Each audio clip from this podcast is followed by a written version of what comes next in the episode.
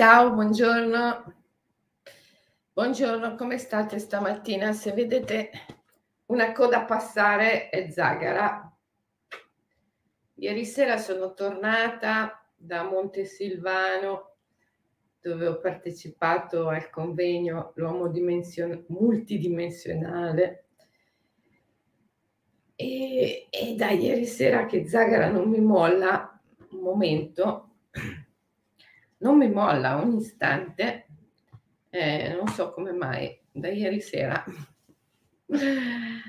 A proposito, il convegno è stato bellissimo, grazie a tutti coloro che sono intervenuti, eravate tantissimi,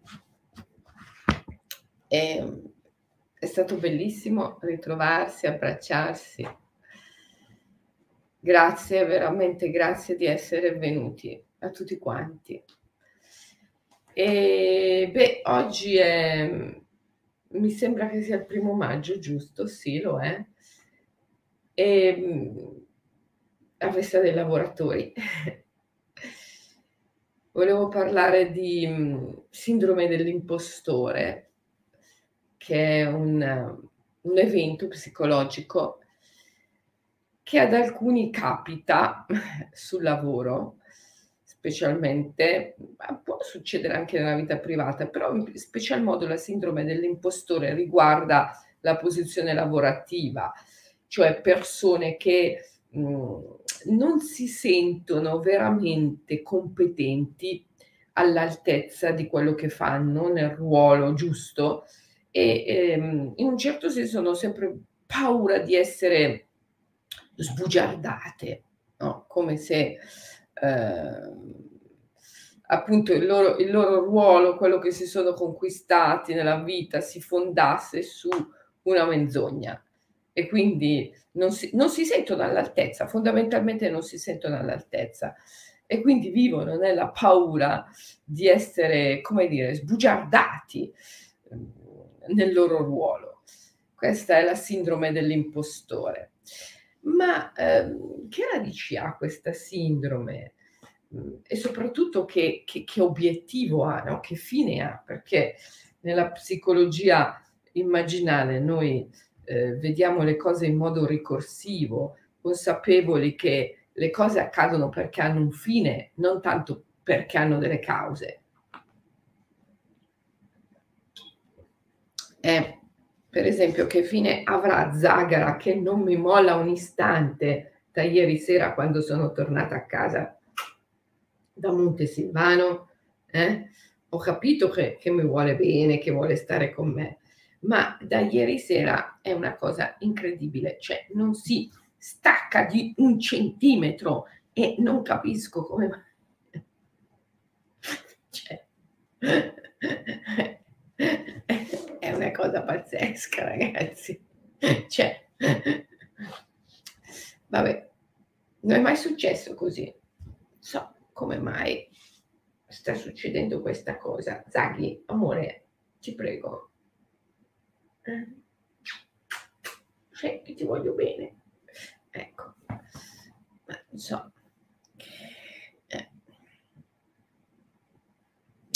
Quindi la sindrome dell'impostore. E se questa sindrome dell'impostore avesse una matrice e quindi un fine comune ad altre cosiddette sindromi, come per esempio i disturbi alimentari, quelli che chiamiamo disturbi alimentari, la depressione, l'obesità, e se una di queste radici comuni fosse il cosiddetto pensiero polarizzato. Cos'è il pensiero polarizzato o dicotomico? È il pensiero di chi vede o tutto nero o tutto bianco. E quindi, se fosse che queste cosiddette sindromi avessero il fine di spingerci a superare questo pensiero dicotomico o polarizzato, cioè questo pensiero estremamente dualistico per cui o è tutto bianco o è tutto nero, allora voglio dire, come tutti quelli che chiamiamo disturbi, disagi e problemi, anche la sindrome dell'impostore, la depressione, l'obesità, i disturbi alimentari sarebbero delle chiamate dell'anima, la quale a volte proprio ruggisce dalle profondità tonie sotterranee.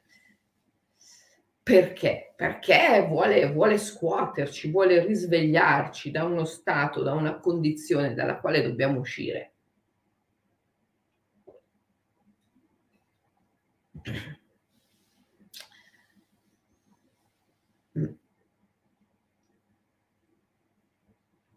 Uscire dal pensiero dicotomico, uscire dal pensiero polarizzato,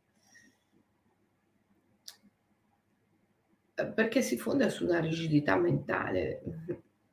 Il pensiero polarizzato fondamentalmente è un'espressione di paura. E quindi è una grandissima limitazione per l'anima che deve ritrovare amore attraverso il sacro, attraverso la capacità di darsi, di offrirsi. Zagara, per favore.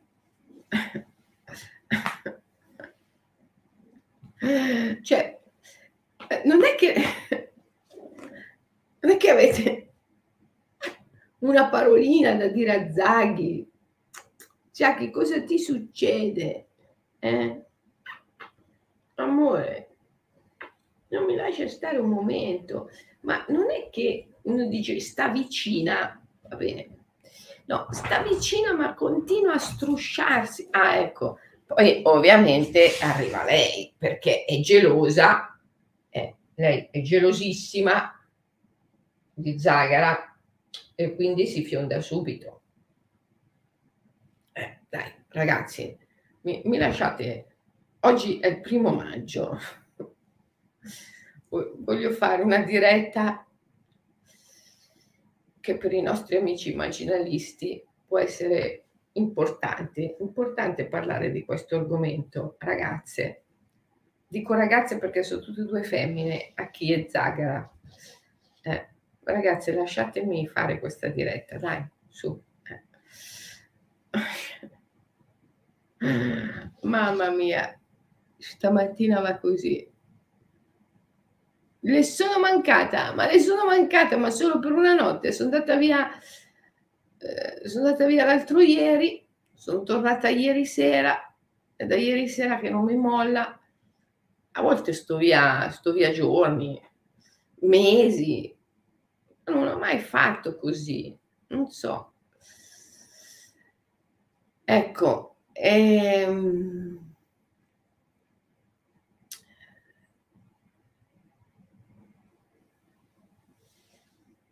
depressione, obesità, disturbi alimentari, sindrome dell'impostore e pensiero dicotomico, polarizzato. Tutto bianco, tutto nero. Beh, per comprendere che la sindrome dell'impostore è collegata al pensiero polarizzato, non ci vuole un grande sforzo, è semplice perché sentire di non essere all'altezza del proprio ruolo e avere paura di essere sbugiardati come impostori è collegabilissimo al fatto che uno veda tutto bianco, tutto nero, cioè o sei capace o non sei capace, o quella cosa la conosci oppure non la conosci, o lo sai fare o non lo sai fare. Ma nella vita non è mai così, non è mai tutto bianco, tutto nero, o lo sai fare o non lo sai fare. Nella vita conta tanto il lasciarsi guidare, l'aprirsi anche a ciò che non si conosce. Non è vero che è tutto bianco o è tutto nero, o lo conosci o non lo conosci, non è vero. Sai, io nei miei corsi di scrittura creativa ho molto a che fare con questi problemi di insicurezza delle persone, non sentirsi all'altezza. Molte persone mi dicono, ma io ho tutto il libro dentro di me, ma poi quando mi metto lì, quando devo mettermi lì a scriverlo, mi vengono in mente mille altre cose da fare prima e non riesco mai a mettermi lì veramente a scrivere. Perché? Perché fondamentalmente non mi sento all'altezza, ho paura di misurarmi con me stesso. E quindi mi invento che prima devo mettere a posto la casa, prima devo fare questo, prima devo andare a comprare quella cosa, prima devo sistemare quella faccenda, dopo mi metto a scrivere, e così poi non mi metto a scrivere mai. E allora io dico ai miei studenti, mettiti lì, metti le mani sulla tastiera e falle muovere, muovi le mani sulla tastiera, è quello che devi fare, è la cosa prioritaria, è la principale, muovi le mani sulla tastiera, come se da questo addirittura dovesse dipendere la tua stessa vita. Mettiti lì e muovi le mani sulla tastiera, lascia che le mani si muovano, lascia che le parole escano una dopo l'altra, anche se ti sembra che non hanno una connessione logica tra loro. Alla fine, continuando a scrivere parole, vedrai che esce qualcosa. E continuando a far uscire qualcosa, vedrai, ti accorgerai che prima o poi esce qualcosa di meraviglioso. E allora vai avanti, hai trovato il filo, l'aggancio, vai avanti e non ti fermi più. Ecco, se uno aspetta di essere capace, di essere all'altezza, di avere quella certezza di conoscere tutto prima di fare qualcosa, non la farà mai, non la farà mai, perché le cose non sono mai tutte bianche o tutte nere. Non è mai che o lo so fare o non lo so fare. No, in verità io devo farlo, anche con la sensazione di non saperlo fare del tutto.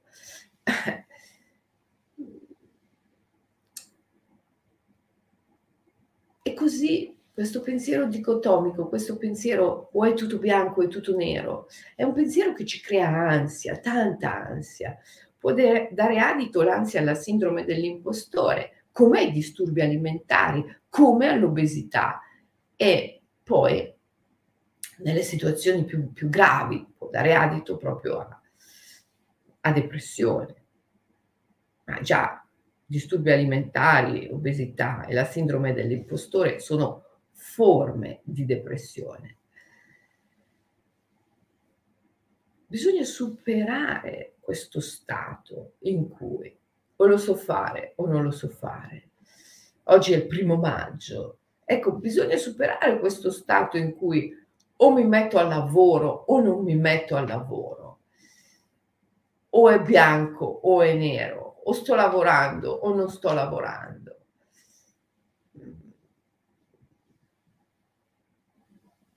A volte i genitori, e li ho visti che lo fanno, sgridano i figli perché studiano con il sottofondo di una musica. Io mi ricordo quando ero piccola c'era ancora il giradischi con i dischi in vinile, e io quando studiavo ascoltavo sempre Lucio Battisti, Emozioni, mi ricordo, Emozioni di Lucio Battisti. Avevo pochi dischi, ascoltavo sempre quelli. E uno era Emozioni di Lucio Battisti, l'altro era Patti Smith, ascoltavo Patti Smith e studiavo con il sottofondo di questa musica. E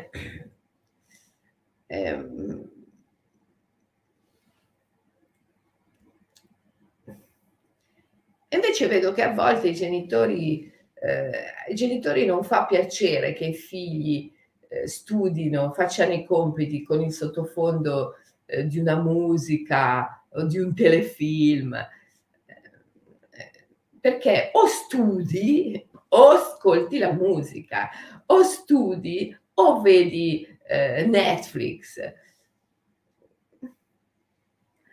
Allora, insomma, quel ragazzo che ha sullo schermo del computer simultaneamente Netflix in una piccola finestra e dall'altra parte i suoi compiti, no, non va bene, no. Ah, ma non si concentra. Ma non è mai tutto bianco, tutto nero. Non è vero che io faccio i compiti o non li faccio, non è vero che io faccio i compiti o guardo Netflix o ascolto la musica, no. Non è mai tutto bianco, tutto nero. Non è vero che o sono capace di farlo o non sono capace. Non è vero. Questo pensiero dicotomico, questo pensiero polarizzato crea ansia che poi sfocia in depressione, che poi può essere all'origine di tanti disturbi, come disturbi alimentari, sindrome dell'impostore, che però in una visione spirituale, la quale non filtra l'anima attraverso le categorie diagnostiche, non devono essere considerati mali, cioè malattie, bensì voci dell'anima che chiama, che ruggisce. L'anima è ctonia, è sotterranea. È il femminile, quindi è la notte, la lunarità, l'ombra, che non è assenza di luce. E quando chiama, chiama dalle profondità ctonie, sotterranee. E la mente, se filtra l'anima attraverso il suo giudizio, le sue categorie, vede, sente la voce dell'anima come disturbo, disagio, malattia. Ma non lo è la chiamata ctonia dell'anima.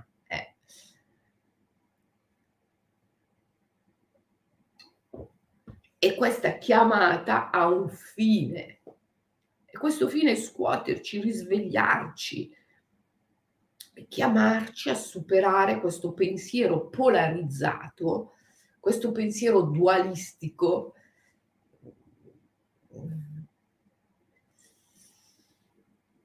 nel quale il nostro cammino spirituale si blocca, si ferma. Purtroppo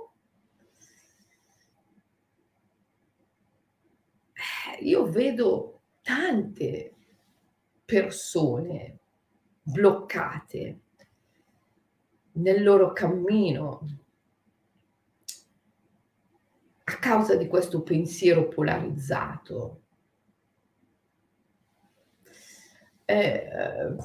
Ricordo un mio vecchio amico che adesso non c'è più, che era è stato uno dei pionieri dello yoga in Italia e in Europa, insieme a Van Lisbeth. Si chiamava Patrian, Carlo Patrian, aveva un centro bellissimo in via Torino, a Milano. Era molto conosciuto Patrian, Carlo Patrian. Era amico di Van Lisbeth, erano stati pionieri, no, dello yoga in Europa. Io ero una ragazzina molto giovane quando ho conosciuto Patrian in un convegno, credo, in una situazione di questo tipo. E Patrian diceva sempre la rigidità è molto comune tra gli insegnanti di yoga.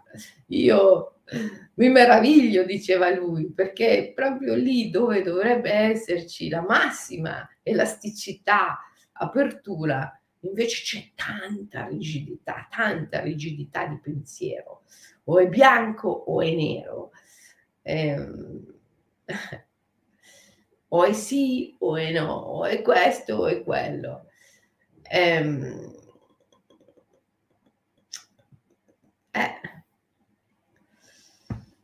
Io non lo so se Patrian avesse o meno ragione.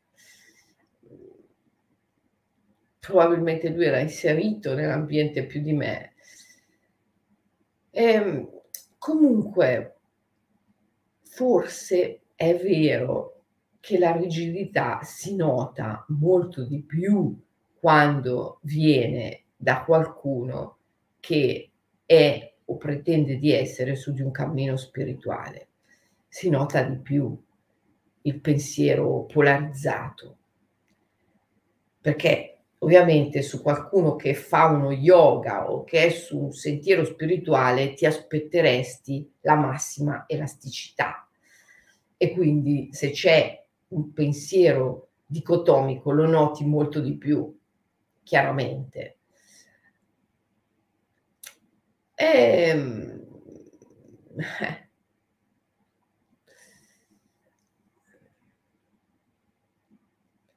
Sì, questo pensiero polarizzato che poi crea separazioni, no? Crea conflitti, alla fine ti porta a puntare il dito contro chi non è allineato con quelle che sono le tue visioni, no? Estremiste. Alla fine il pensiero dicotomico è estremismo, è estremismo. E l'estremismo è una delle peggiori cose alle quali un essere umano può arrivare. È ovvio, no, che quando uno arriva all'estremismo lì si blocca, lì si blocca. Le cose non sono mai tutte bianche o tutte nere. E ci vuole elasticità, ci vuole tanta elasticità. E però oggigiorno l'elasticità è una condizione rara, anche se vogliamo a causa dei social, perché è molto facile, no, sui social avere seguaci, avere successo, avere followers, quando si diffondono idee estremiste. Chiaro, perché scrivi qualcosa di forte, no? Qualcosa di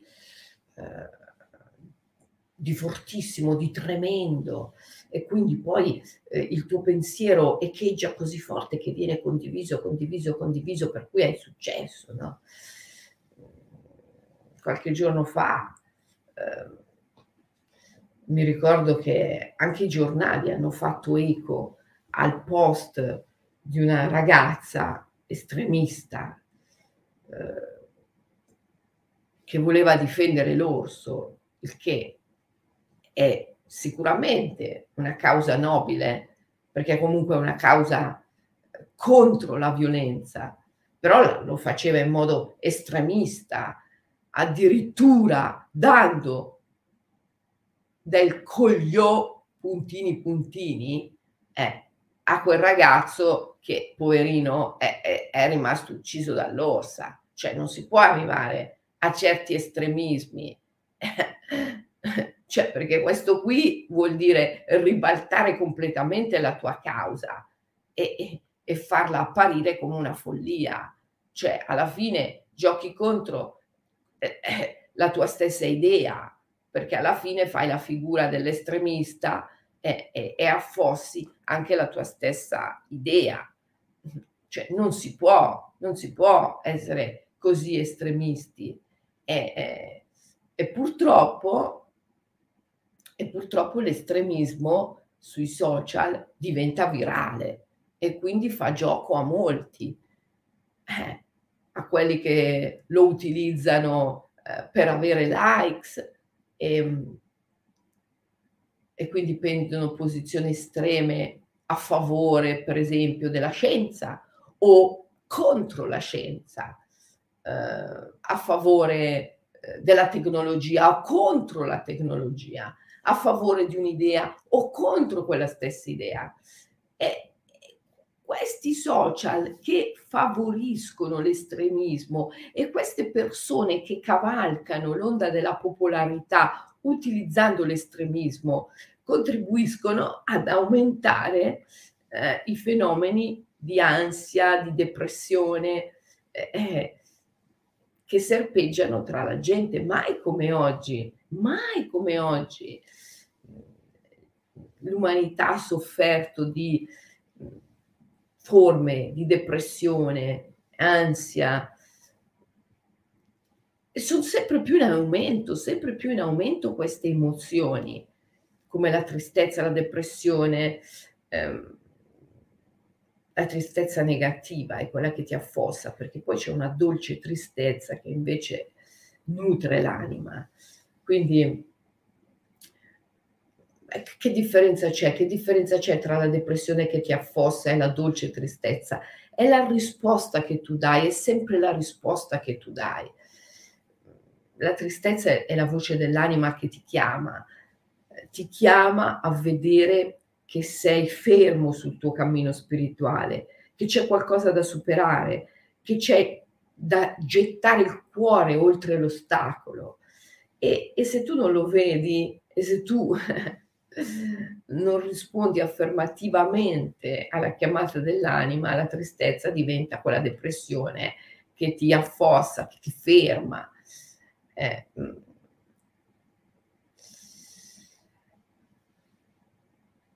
Quindi bisogna trovare la famosa terra di mezzo, la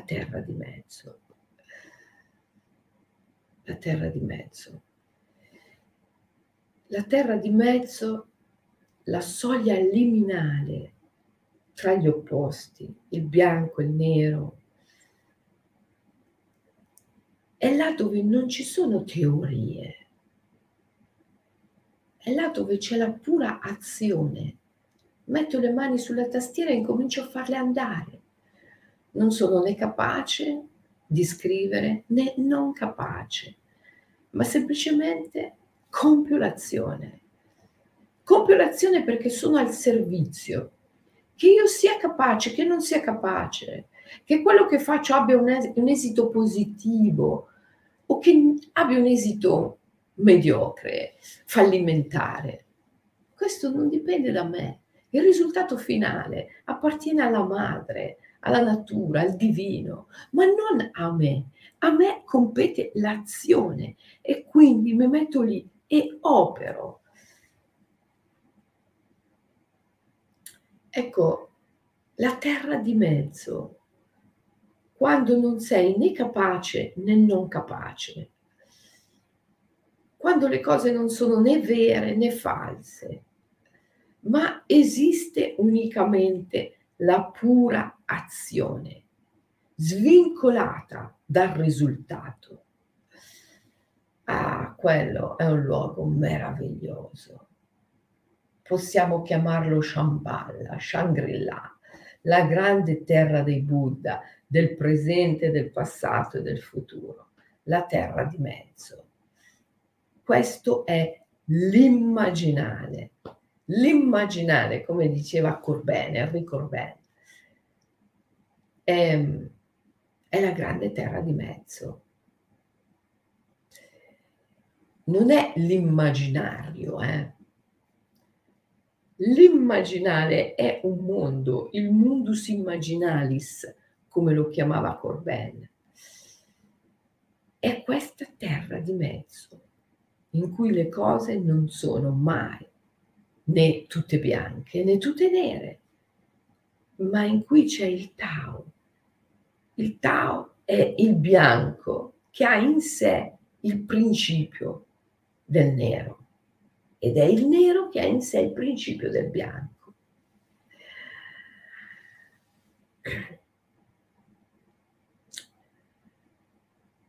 L'immaginale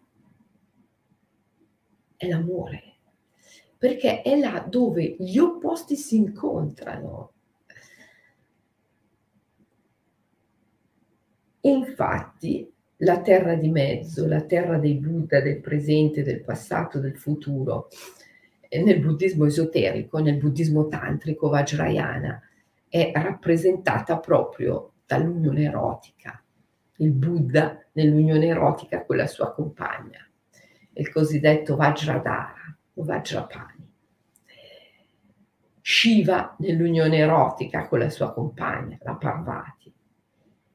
Il Cristo nell'unione erotica con la Sofia. Ecco, questa immagine dell'unione erotica che è presente in tutte le tradizioni spirituali dei popoli, come simbolo di non dualità, rappresenta proprio l'immaginale, dove c'è, come dicono i sufi, la himma, cioè, come lo traduceva Hillman, il pensiero del cuore, l'amore, l'incontro erotico, cioè creativo, procreativo, tra gli opposti. È solo lì dove gli opposti si incontrano, dove le cose non sono mai né tutte bianche né tutte nere, che c'è la possibilità di creare qualcosa di nuovo, qualcosa che non esiste mai, che non è mai esistito prima. Quindi diffidate degli estremismi, perché gli estremisti sono sterili. Gli estremisti sono sterili, magari hanno tanti followers sui social, perché è facile attrarre gente con un pensiero estremista, però non seguiteli, perché se seguite gli estremisti diventate sterili come loro. Mai essere estremisti. L'estremista è sterile perché è lontanissimo dalla himma, dal pensiero del cuore, è lontano dall'immaginale, è lontano dalla terra di mezzo. E allora c'è un esercizio molto bello da fare, che è quello di osservare se stessi, fermarsi. Praticare Zazen. Zazen è stare semplicemente seduti, quindi sedersi, e osservare se stessi. Vedere se dentro di noi c'è qualche pensiero estremo, qualche teoria che non può dare adito al suo opposto, qualche giudizio estremo.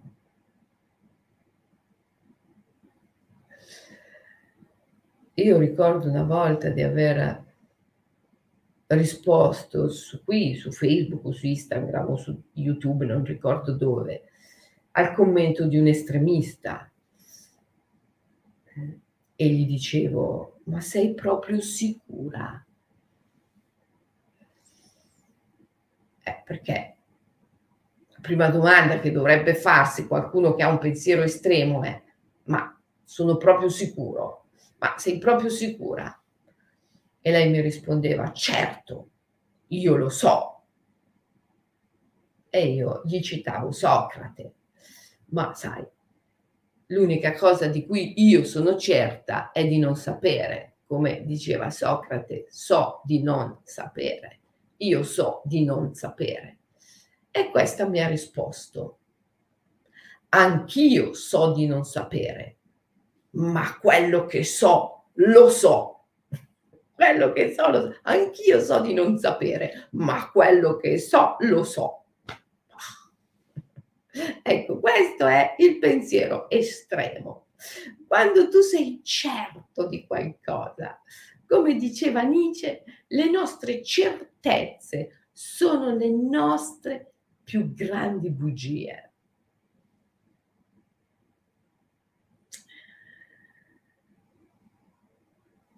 Lì c'è la sterilità, è lì che si diventa sterili, quando si hanno queste certezze che ti bloccano, da un lato o dall'altro.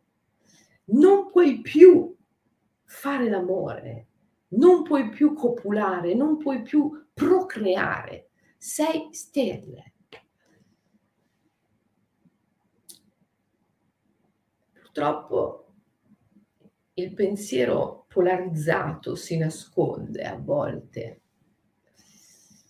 è nascosto, non vogliamo vederlo, perché? Perché il pensiero polarizzato ci inganna in quanto apparentemente ci protegge dalla paura, cioè la certezza mentale in fondo è una difesa illusoria dalla paura. ci vuole tanto coraggio per stare nella grande terra di mezzo, nell'immaginale, perché stare nell'immaginale vuol dire continuamente morire, rinascere, darsi, offrirsi. Appena una certezza arriva nella mente, darla, appena una credenza, ancora prima che diventi certezza, immediatamente, appena una credenza, una teoria subentra nella mente, immediatamente darla, offrirla, per poter rimanere sempre nella grande terra di mezzo, l'immaginale, la condizione creativa. Ci vuole tanto coraggio. Appena arriva una credenza, darla, offrirla. E ogni volta è una morte mistica, che presuppone però sempre, comporta sempre una rinascita, che è un atto creativo, Ogni creazione comporta una morte, Stare nell'immaginale, nella grande terra di mezzo, vuol dire morire, rinascere, continuamente, incessantemente. Ecco, oggi è il 1 maggio. E allora voglio anche dirti questo, che quando tu sei nell'immaginale, quando tu sei nella grande terra di mezzo, non hai bisogno di lavorare, Non lavori nemmeno un istante della tua vita. Creare è diverso da lavorare, molto diverso.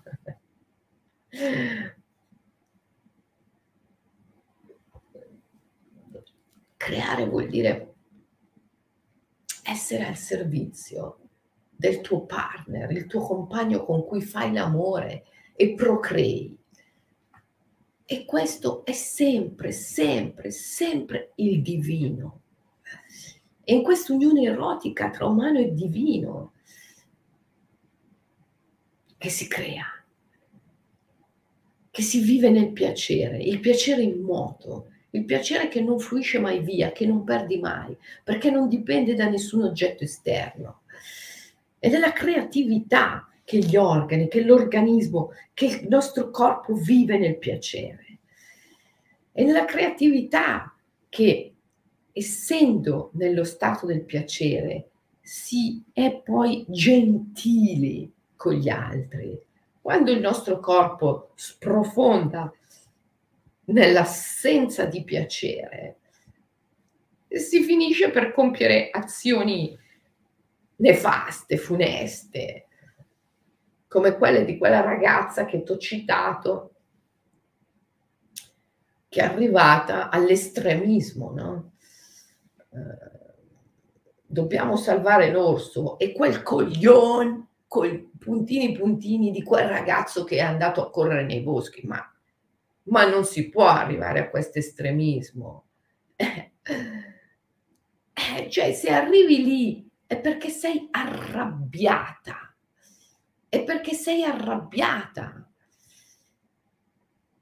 Ma di una rabbia che non è energia, che non è forza, una rabbia che ti fa male, che consideri male, che ti fa star male. Se arrivi lì è perché stai male con te stessa. Se arrivi lì è perché non sei nel piacere, è perché non sei nella grande terra di mezzo. Se arrivi lì è perché hai un pensiero dicotomico, polarizzato. Sei depressa, fondamentalmente, E la tua depressione si manifesta come violenza, cioè come azione funesta, nefasta, che poi ti imprigiona nella ruota del samsara, nella ruota dell'ignoranza. Naropa nel Kala Chakra Tantra ci ammonisce: guardati dal crollo del piacere, perché quando non c'è più piacere nel corpo, allora cadi in depressione, diventi violento, aggressivo e non sei più creativo. e in questa condizione di depressione, non essendoci creatività, sei costretto a lavorare.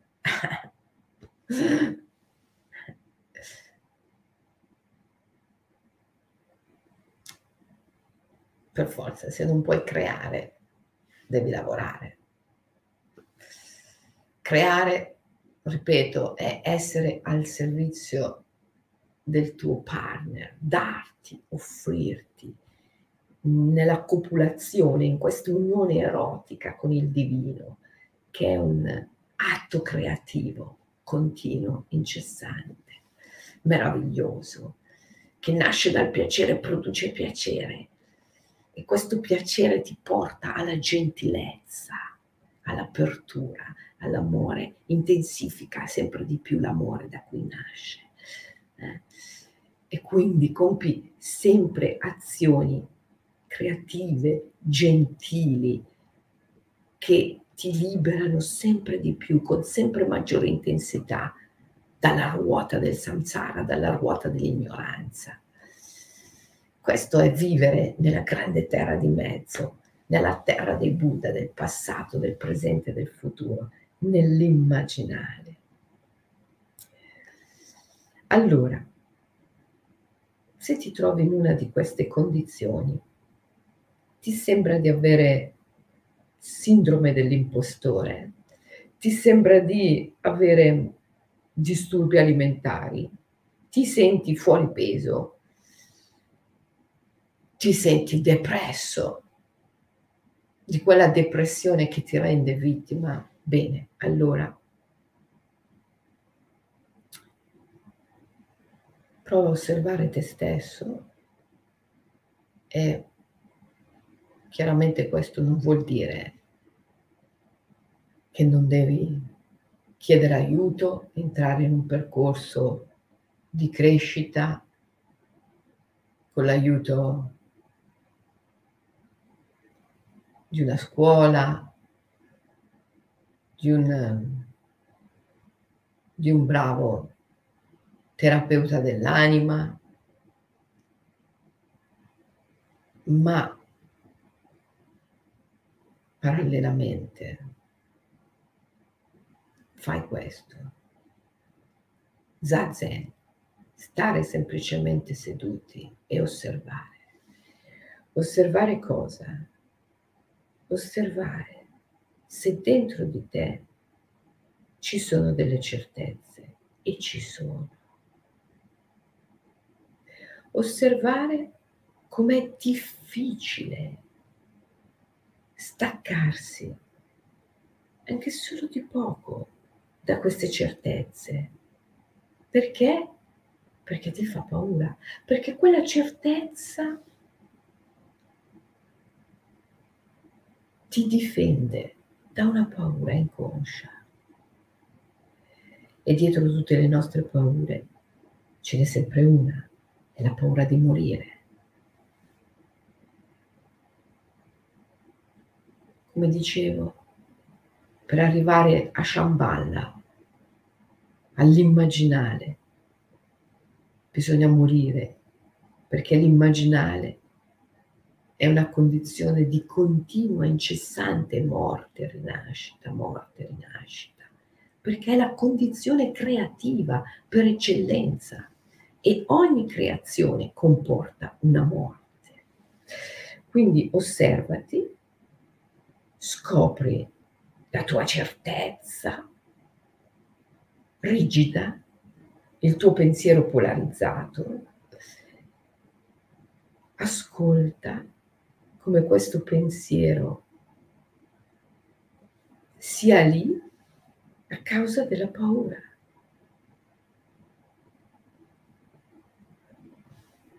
E accetta di svanire, di sparire, lasciando andare questo pensiero.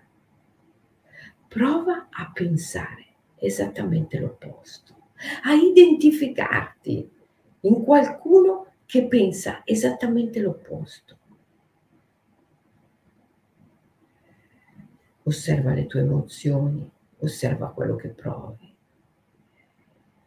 e poi continua a muoverti da un lato e dall'altro, da un lato e dall'altro, sentendo che ogni volta muori e rinasci, muori e rinasci. Ogni volta che abbandoni la tua certezza vai dall'altra parte, muori. Poi dall'altra parte non ti trovi bene e quindi ritorni di lì e rimuori un'altra volta. E ti rendi conto che la rinascita è sempre nel momento del passaggio, lì dove le cose non sono mai né tutte nere né tutte bianche. E così ti muovi come un pendolo. Come diceva Ermete, tutto è polare, e ti muovi e senti che in questo movimento del pendolo riprendi vita, crei, rinasci. E ti rendi conto che l'immaginale, la grande terra dei Buddha, non è né da una parte né dall'altra, ma è nel movimento stesso, nel continuo movimento.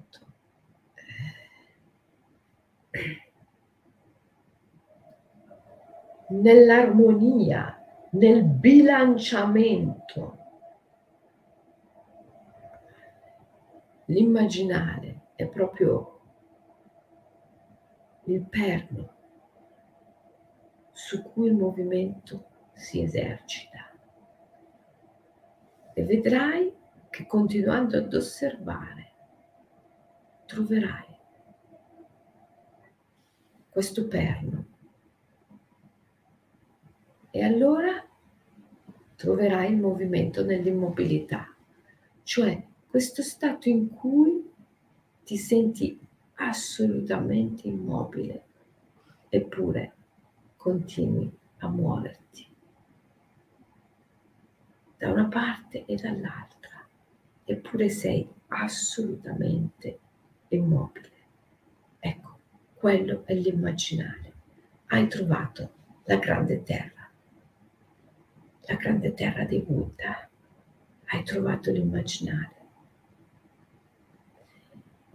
In quel momento senti che la tua ansia, la tua depressione, la tua rabbia si sciolgono.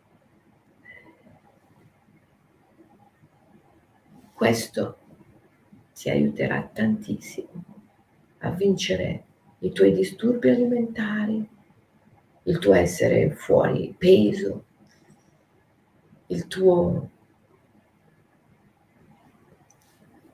sentirti un impostore nel mondo, tutte queste sindrome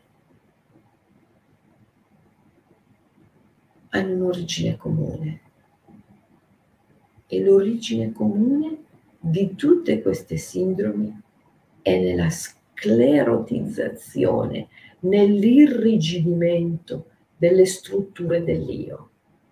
Questo irrigidimento è pensiero dualistico, è pensiero polarizzato. Ma se tu vedi questo, se tu sei consapevole di questo, lo puoi risolvere, lo puoi superare. Perciò osserva, siediti, Zazen, stai semplicemente seduto, osserva te stesso, osserva le tue certezze, il tuo pensiero polarizzato, osserva come questo pensiero dia una risposta alla rabbia e alla paura, e come puoi decidere di lasciarlo andare. Con coraggio, morire e rinascere. Muoverti, rimettere in moto il pendolo fino a trovare stabilità nel movimento, l'immobilità nel movimento. Questo è l'immaginare. È lì, è solo quando sei lì che allora puoi vivere una vita senza lavorare nemmeno un istante, perché vivi in una condizione continuamente creativa.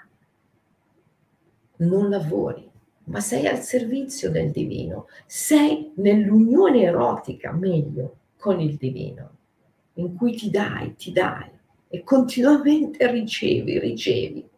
Ricevere il divino vuol dire ricevere ispirazioni, idee, energie, gioia, continuamente. Questo è lo stato creativo, in cui non lavori nemmeno un istante della tua vita. Continuamente crei.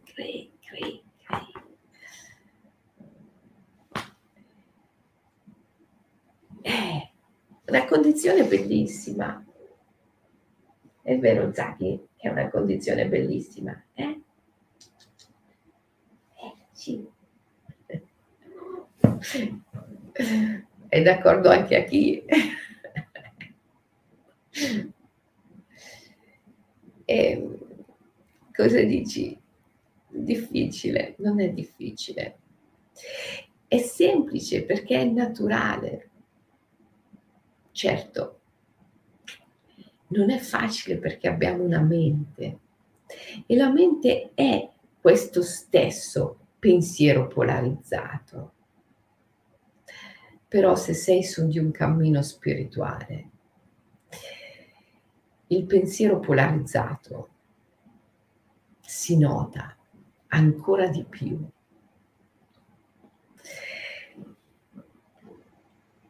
Ed è ancora più limitante. Perciò devi assolutamente essere consapevole dei pensieri polarizzati che sono nella tua mente. Essere consapevole dei pensieri polarizzati che sono nella tua mente, essere consapevole del fatto che nascono, sono alimentati dalla tua rabbia e dalla tua paura, e decidere di superarli, decidere di rimettere in moto il pendolo.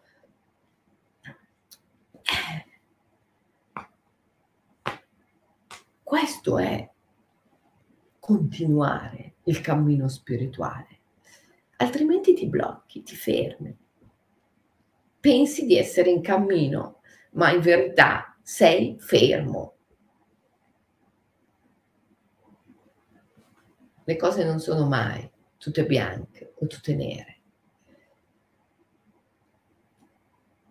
Quando dai etichette alle cose, sai, io sono vegano, sono animalista, sono naturista, non deve mai essere tutto bianco o tutto nero. Come dall'altra parte, sono scientista.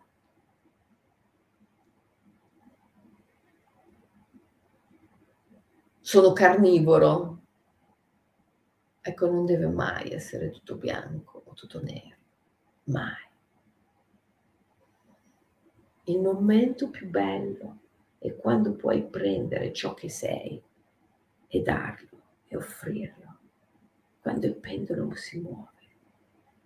In questo movimento continuo trovi l'immobilità, la stabilità nel movimento. È lì che ti unisci al divino e crei. Ci vuole coraggio, perché ogni volta bisogna rinunciare a se stessi. È un continuo surrender. Ma è bellissimo. È una condizione di libertà, di gioia, di creatività meravigliosa, in cui, visto che oggi è il 1 maggio, ripeto, non sei costretto a lavorare nemmeno un istante solo della tua vita. Quindi ragazzi, dai che facciamo questo, questa settimana. Ogni giorno promettetemelo, almeno per un minuto, tutti i giorni. Omi, 1 minute immersion. Ci sediamo, chiudiamo gli occhi e con onestà, sincerità, guardiamo noi stessi. Omi, 1 minute immersion, 1 minuto tutti i giorni, per una settimana.